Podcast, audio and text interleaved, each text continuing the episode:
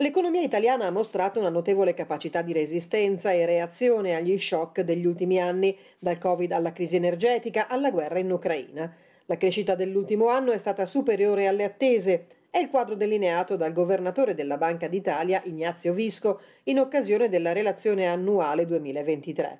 PNRR, salario minimo, fisco e conti pubblici sono stati i temi principali affrontati dal governatore. Sul piano nazionale di ripresa e resilienza per Banca Italia miglioramenti sono possibili, ma bisogna fare presto, tenendo conto del serrato programma concordato con le autorità europee. Secondo Visco l'introduzione di un salario minimo con il necessario equilibrio può rispondere alle esigenze di giustizia sociale, alla luce del diffondersi dei contratti atipici.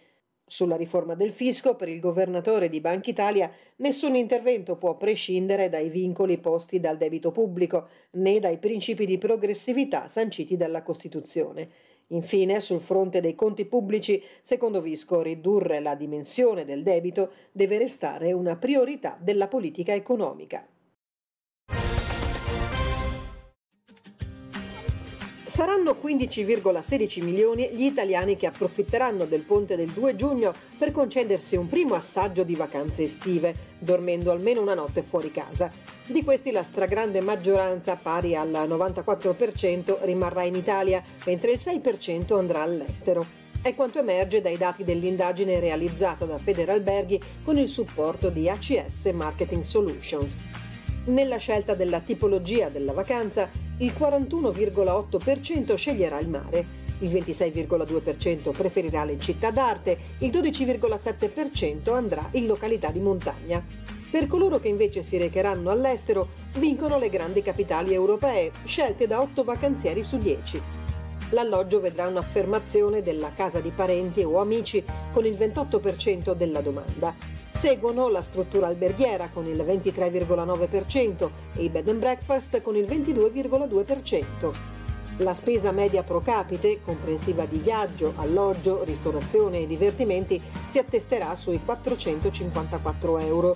La permanenza media si attesterà su circa tre notti. Il giro d'affari complessivo sarà di oltre 6,8 miliardi.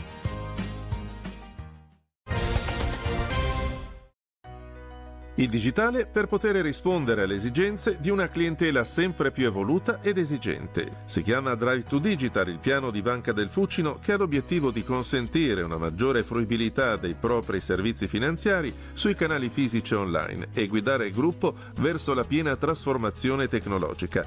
Ne abbiamo parlato con Paolo Marrocco, responsabile dell'unità operativa sviluppo canali digitali della banca. Tutto questo rappresenta un modello di servizio basato sulla multicanalità che valorizza anche ehm, i presidi fisici delle filiali e quindi della rete territoriale, a cui è demandata una consulenza specializzata finanziaria e eh, creditizia e è demandata anche la gestione della, eh, della relazione. Il progetto prevede tre aree di sviluppo, la riqualificazione dei servizi online, l'accessibilità dell'home banking e del corporate banking e soluzioni innovative basate sull'open banking digitale. La gestione degli eh, incassi e di pagamento su diversi canali sia quello bancario che quello del circuito delle carte sia di debito che eh, di credito eh, all'interno di un unico, eh, un unico dispositivo affinché consenta al, all'utente di poter eh, dilazionare i pagamenti, di poter splittarli in funzione della propria eh, modalità di pagamento posseduta e eventualmente di eh, reindirizzarli verso terze eh, persone per il tramite dei social.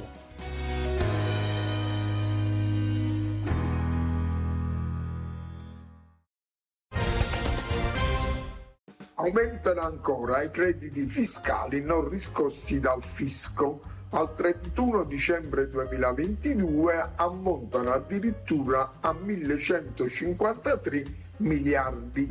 Sono ancora aumentati tra l'altro e quindi questo rafforza la nostra tesi che il fisco si deve concentrare sui crediti esigibili e sui grandi evasori. Ancora oggi gli studi professionali dei commercialisti si vedono notificare cartelle esattoriali di ex clienti morti, cessati o falliti di loro clienti addirittura da decenni. Ma tutto questo quanto costa? Non è meglio fare verifiche preventive e risparmiare tempo e denaro?